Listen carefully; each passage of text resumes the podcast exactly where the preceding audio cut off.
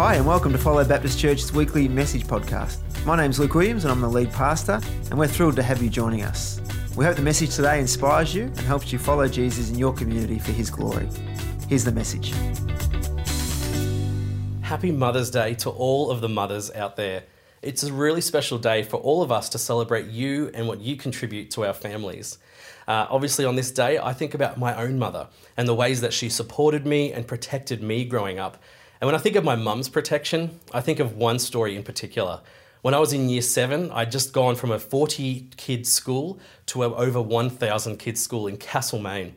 And when I started at this school, I thought, you know what, I need to establish myself. I need to make sure people know my name. And half of our friendship group came to me and said, you know what, you need to have a fight. That's the best way to establish yourself. It was like it was prison or something. And then half of our friends went to another kid named Michael and said, Michael, you need to have a fight to establish yourself. And they worked it so we fought each other at lunchtime. And lunchtime came around and, and we got together and we had this massive fight. Lots of people around.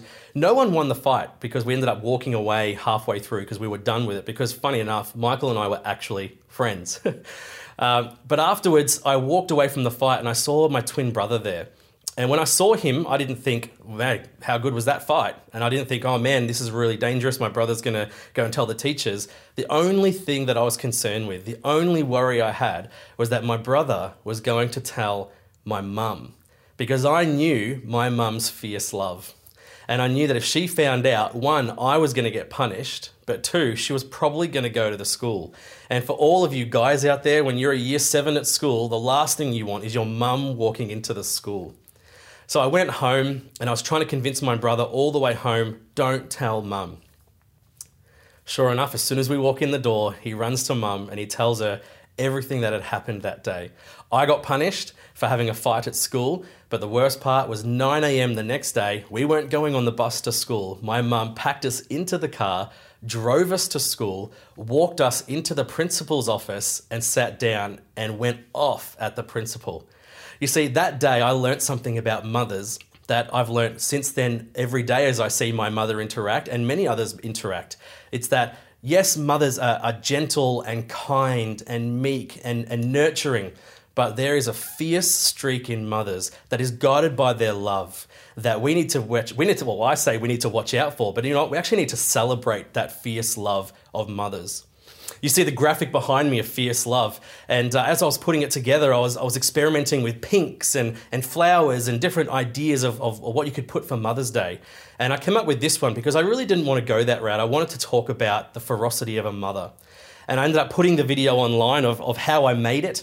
And I actually got chastised by people uh, in a group in America that looks at church sermon graphics. And their biggest thing was, well, why would you make a graphic with so much black?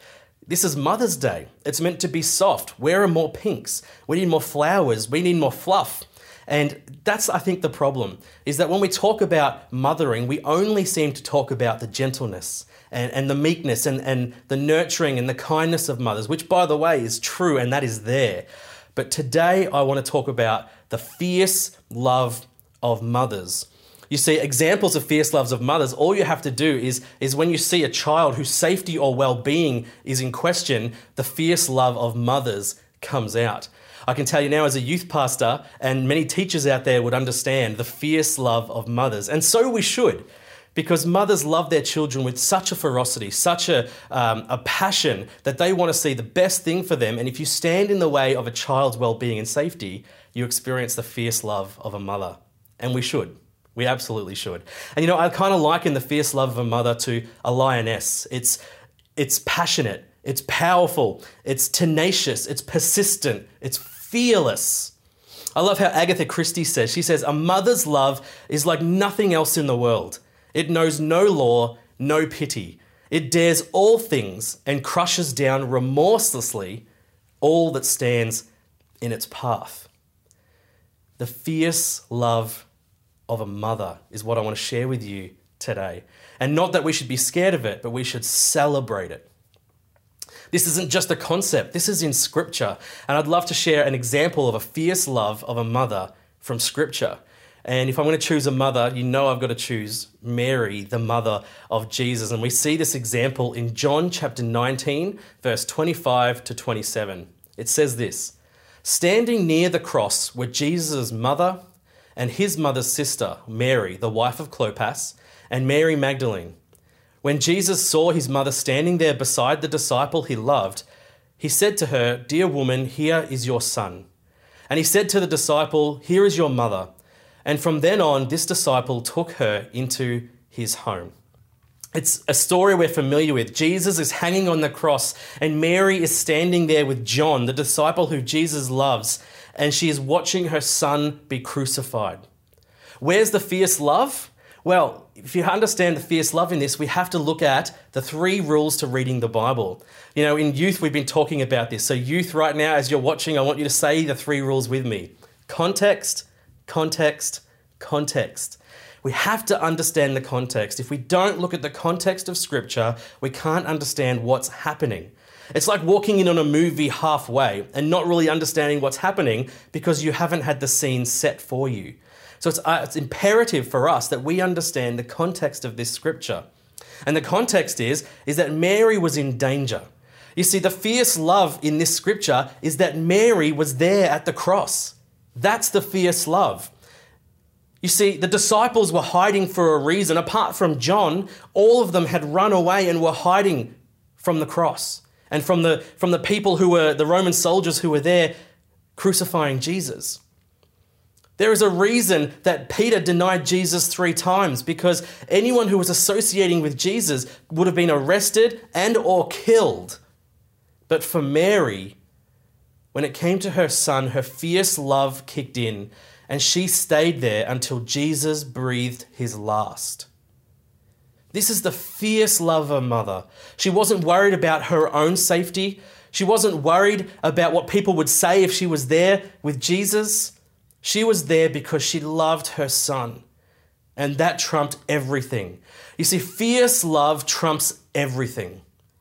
It is not dictated by circumstance. It is not dictated by circumstance. And I think it's really important for us to understand this fierce love of a mother because the reality is, and the truth we have to really understand, is that the fierce love is a vital and fundamental facet of the character of God. And through this Mother's Day message, and we're looking at fierce love, and we can look at all the ways that mothers are, are passionate and fearless and tenacious, we have to understand that's the character of God. Genesis 1 26 says, Then God said, Let us make human beings in our image to be like us. When we look at the character of God, we often look at fatherhood. We look at strength and protection and boldness and authority, and we should because that's part of who God is. But seldom do we look at the character of mothers, their kindness, their gentleness, their nurturing nature, and of course, their fierce love. It is the character of God. Fierce love is who God is. In Luke 15, 1 to 7, we see a, a, fantastic example of God's fierce love. You see, Jesus is, is sitting with, with notorious sinners, with tax collectors and prostitutes. And the religious men and the Pharisees come up and they're having an issue with Jesus sitting with these people because they're sinners. They shouldn't be associating with a rabbi.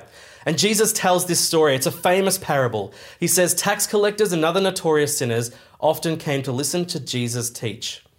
This made the Pharisees and teachers of religious law complain that he was associating with such sinful people, even eating with them. So Jesus told them this story If a man has a hundred sheep and one of them gets lost, what will he do? Won't he leave the 99 others in the wilderness and go and search for the one that's lost until he finds it. And when he has found it, he will joyfully carry it home on his shoulders. When he arrives, he will call together his friends and neighbors, saying, Rejoice with me, because I have found my lost sheep. In the same way, there is more joy in heaven over one lost sinner who repents and returns to God over the 99 others who are righteous and haven't strayed away. Where's God's fierce love in this? You see, one thing that I find really interesting about this piece of scripture, and again, context, context, context, is the way that Jesus poses this question. He says, if a man loses a, uh, has a hundred sheep and loses one, won't he do it? Won't he leave the 99 and go and find the one? Won't he leave them not just in a pen, but in the wilderness and go and find the one that's lost? He poses it as a question.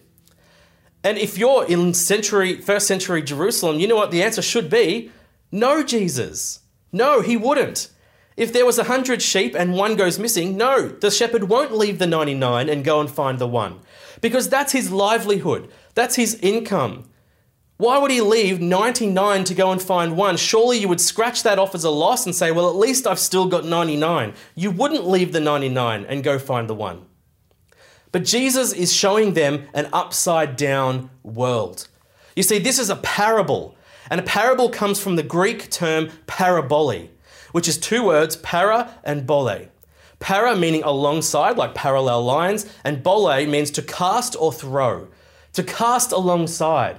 And that's what a parable is. Is Jesus is helping people understand the kingdom and he's helping them understand the character of God. Now, if he just told them plainly, they wouldn't understand. So he uses stories of things they would understand and casts it alongside the character of God so they can understand who God is.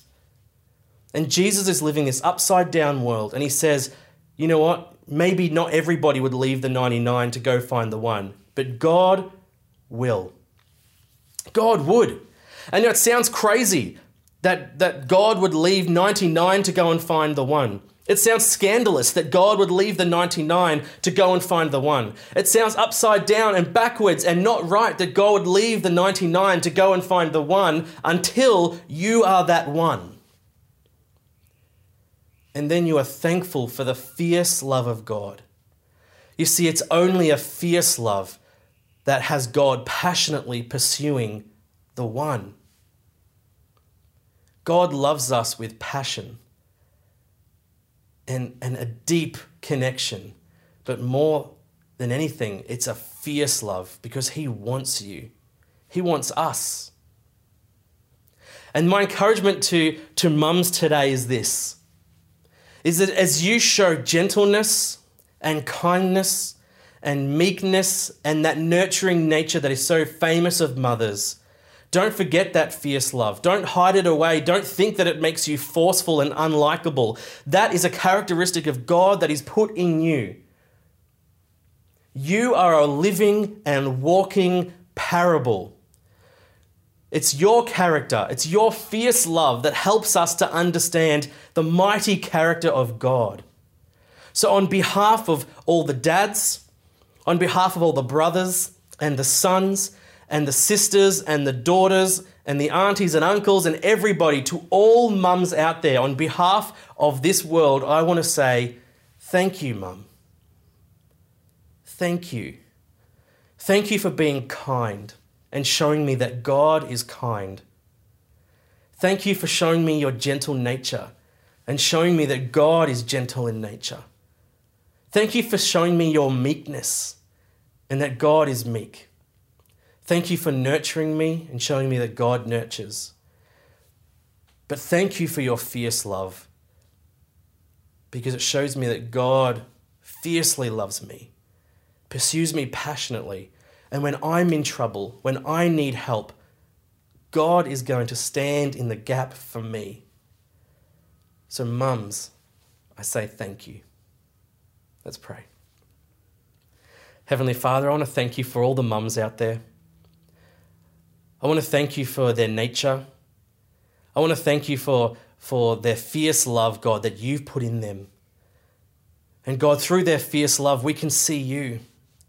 We can see that you passionately pursue us, that you will stand in the gap, that you will fight for us with ferocity, God. I thank you for instilling that in our mothers who look after us and care for us. And God, for those mothers right now who are missing their children in this pandemic, God, I just ask that you would bring peace to their spirit, that you would love on them, and that you would remind them that they are living, walking parables, and encourage them in that walk, Jesus. In your name I pray. Amen. Thanks for tuning in to Follow Online. To stay updated, go to follow.church as the people of God, let's stay connected and follow the words of Jesus to love one another